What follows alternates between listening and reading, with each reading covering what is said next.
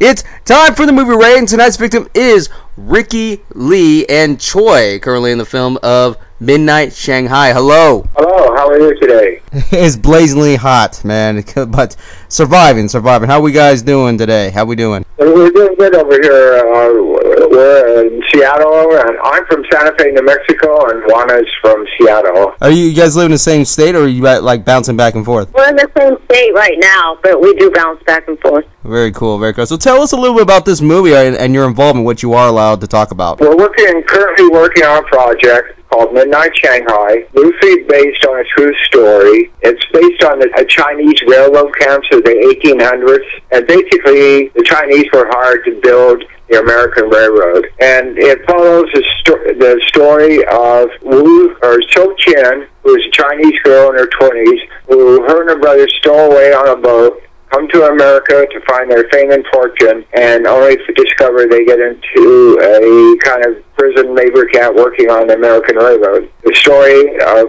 from when she comes to China, what happens to her in America, so how does this differ from the other story? Uh, this sounds uh, some stories like this kind of a familiarity of it. How does this changes up the, the pace for this type of film? How does this story look, you know, set aside from the other ones like this? Well, this is a, a little bit unique in that it, it's about two cultures. It's about the Chinese culture, and she in the film meets up with a native scout and his his son and falls in love with the son. So it's about bringing in the the native, specifically Apache culture, and just introducing both of them into even a wedding ceremony that they'll they'll have a little bit different location and the storyline, and also because there I don't think I don't believe there's a, a film out there that really talks about all all of these different features. Just last month they celebrated the hundred 150th anniversary of the Golden Spike. So uh, one of our sponsors is the now Chinese History Museum in San Francisco. They're, they're, they're, we have a lot of people behind this film. My partner Richard Beale and I started it three years ago. Uh, Richard retired and Wanna came on board two years ago. We shot a pilot. We were able to screen it in front of uh, some producers at Sony Studios in Los Angeles. Got a lot of feedback from them. We're, at that time, we were pitching as a series, and they said, "Well, we're not really interested in a series." Series, but we are interested in a feature film. So this is what you need to do. We took that information, we went back. We're working on the script, trying to finalize the script, finalize some of the A actors.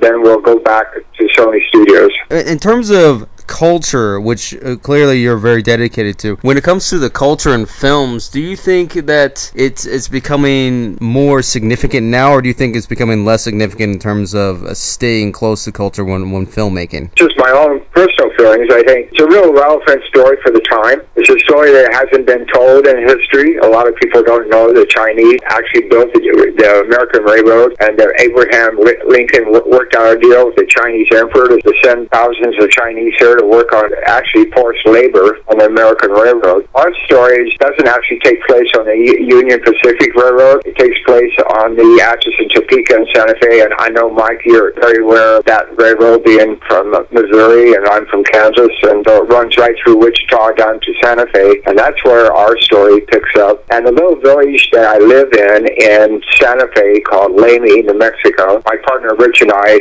interested in the story because it was kind of an urban legend in the village that we live in. And people was always talking about this Chinese railroad working camp. And mixed in, there's an old Indian pueblo, 1472 there. And with the Indian charred pottery, there's all these Chinese pieces of pottery mixed in together. And we're going like, okay, well, how did that happen? Right? So we started investigating. Then we found the actual Chinese railroad camp, the foundation. We found artifacts there we did some research. One of the village historians have an old railroad camp map, and it was large enough that they had post office. There's a foundation from where the work camp, where the foreman and all the American workers stayed. There's foundation to an old uh, water tower for a steam engine, and then all the Chinese people camped out around that site. So what we found out through some research is that Cyrus Holliday, who founded the Atchison, Topeka, and Santa Fe in Kansas City, he was friends with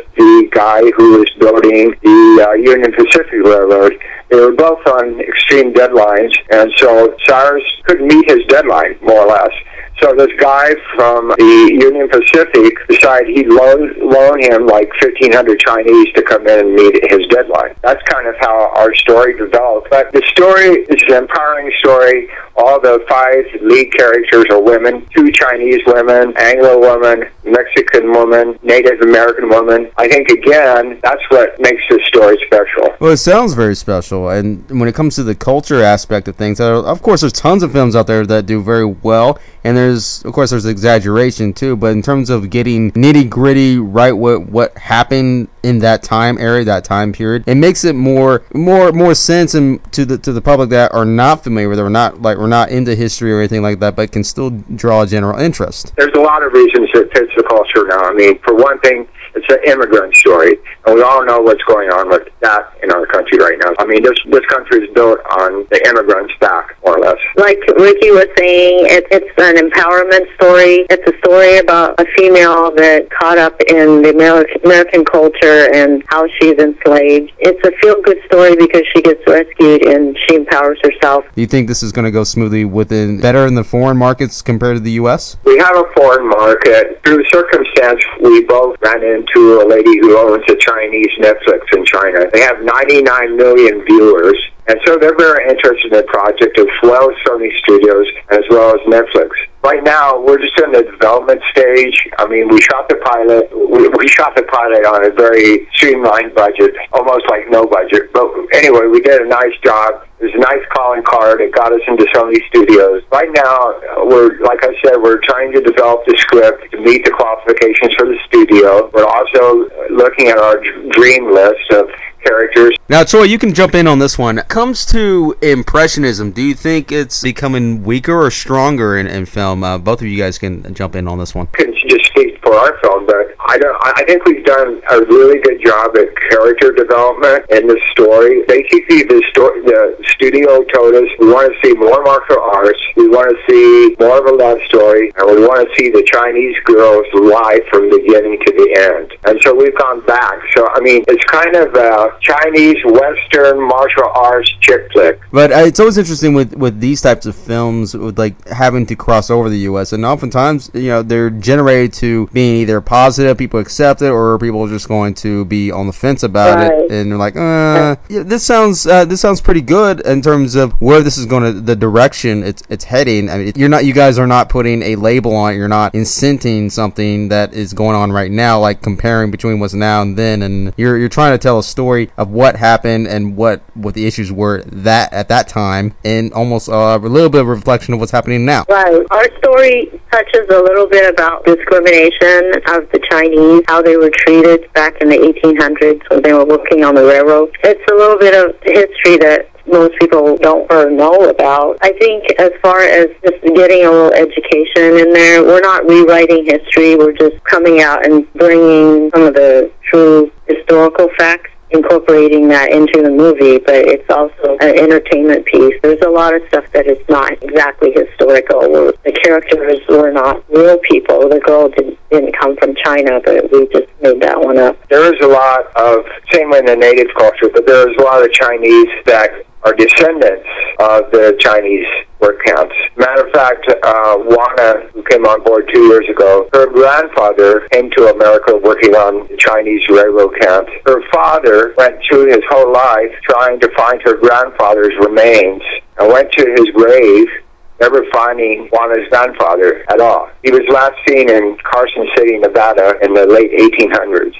Yeah, so a lot of the um, Chinese railroad workers, that when we did some research, when they passed away, they just buried them along the way in unmarked graves. So there were a lot of people that weren't being accounted for. They didn't know where they, they were. Just like Ricky was saying, my father spent a fortune and his whole life looking for his father, and we still don't know where our grandfather is. He just disappeared. With technology we have now, hopefully, maybe we'll find everybody that that was missing back then. Hopefully, but with this film having to give a general idea to the public, especially like you know in the U.S. with this type of time period having to get that across. Were you guys a little bit on the fence about how, how to present this without actually making a sensitive matter? Yeah, we have a really good writer right now, and she's working with us in developing more of a historical. And her name is Katrina Muldoon. She's our our new screenwriter. She's done a lot of research to help it to help us get things correct. Since Rich and I started almost two and a half years ago, we've done a lot of research. And part of that, when we showed the pilot here and there, then we've had people in the audience of Chinese descent that would come up, or native descent, and say, hey, this is our family story. Hey, this happened to us. This is what happened to our relative. So it's still relevant. Even to this day, there's still people that this still affects their lives you know, on a daily basis. It's only two, two generations ago. Yeah, and we also met a Japanese American woman here in Seattle who told us her grandfather worked on the railroad. So I, I guess when they ran out of Chinese workers, some Japanese uh, several people worked on it too. And I think with our new scriptwriter, Kathleen has really captured the essence of this Chinese girl, To Chen. Uh, do you think this film might actually help society in some ways? Like you mentioned, it, it has helped some of the natives in terms of their own lives because it, this is kind of hitting home in some aspects. This is not just storytelling uh, an immigrant or something. This is kind of moving forward from basically storytelling in, in the future from what was happening in the past. Now, having to work with within this? Uh, how how long do you think this will be fully completed? Or do you still want to make the series as well, or are you just focusing to get the the full length out and then the series? That's still up for discussion right now. We have two more meetings coming up with the studios. I'm leaving that open. You know, I mean, I personally would still like to do a series. It's a story of survival the story of staying alive, the story of human kindness is a story of humanity. This is uh, kind of a personal project, okay? So we're not going to sell it out, be very much part of the production. Even if we work with the major studio, we're still going to have artistic control over the project. We've had a chance a couple of times to sell the whole thing, and we're not going to do that. Right now, we feel very closely to it. Uh, we want to make sure the story's told right. The people who have read the script and the producers at Sony, everyone has given us great praise about this.